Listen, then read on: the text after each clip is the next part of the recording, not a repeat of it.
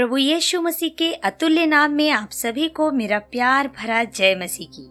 प्रियो, हम सुन रहे हैं परमेश्वर के दासों के विषय में, उन मिशनरियों के विषय में, जिन्हें परमेश्वर ने अद्भुत रीति से इस्तेमाल किया। मिशनरियों की लघु जीवनी की श्रृंखला में आज हम सुनेंगे थॉमस कोक जी के विषय में।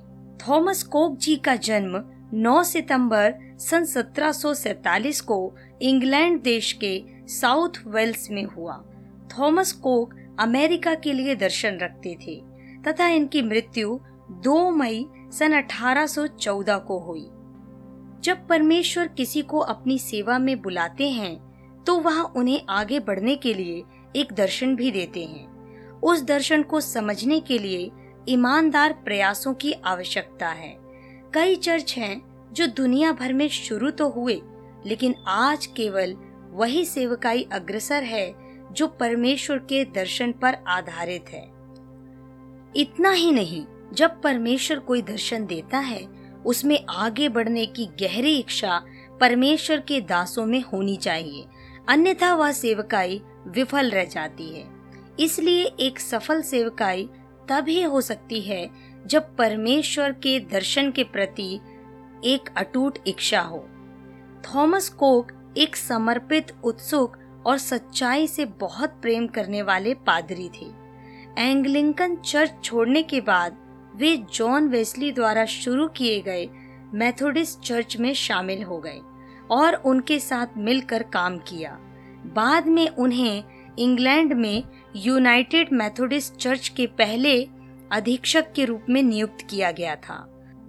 थॉमस कोक ने परमेश्वर की सेवा करने के लिए बहुत सी यात्राएँ की। और उसके लिए कभी कोई मदद नहीं मांगी। उन्होंने नौ बार अमेरिका की यात्रा की और अपनी यात्रा का खर्चा उठाने के लिए कभी किसी से अपेक्षा नहीं की। उन्होंने मिशनरी प्रयास में अपने परिवार की सारी संपत्ति दान कर दी थी। वेस्ली ने थॉमस की तुलना एक व्यस्त मधुमक्खी से की, क्योंकि थॉमस हमेशा किसी न किसी सेवा में व्यस्त दिखाई देते थे। अमेरिका में रहते हुए उन्होंने गुलामी के खिलाफ लड़ाई लड़ी और फ्रांसिस असबरी के साथ उन्होंने अमेरिका में गुलामी प्रथा को खत्म करने के लिए कड़ी मेहनत की।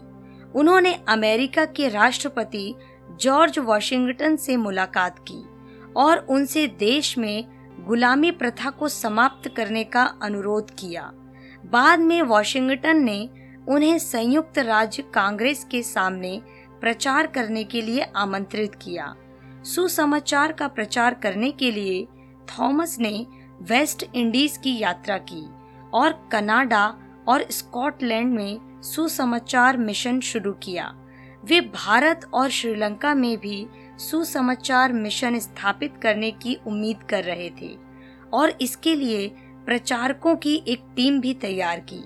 लेकिन उस जहाज़ यात्रा के दौरान परमेश्वर ने उन्हें अपनी महिमा में प्रवेश करने के लिए बुला लिया। प्रियो, क्या आप मसीहा के लिए एक सिपाही बनकर परमेश्वर के दर्शन में टिके हुए हैं? आइए हम प्रार्थना करें। हे प्रभु, मुझे दूसरों में एक उत्साही आत्मा पैदा करने के लिए एक उत्साही सेवक बनाओ। प्रभु यीशु मसीह के नाम से। आमीन। मित्रों, आप सुन रहे थे मोनिका की आवाज़ में मिशनरियों की कहानी, जिसमें आज हमने सुना है थॉमस कोक जी के विषय में। प्रभु, हम सबको उनकी लघु जीवनी से आशीष दे।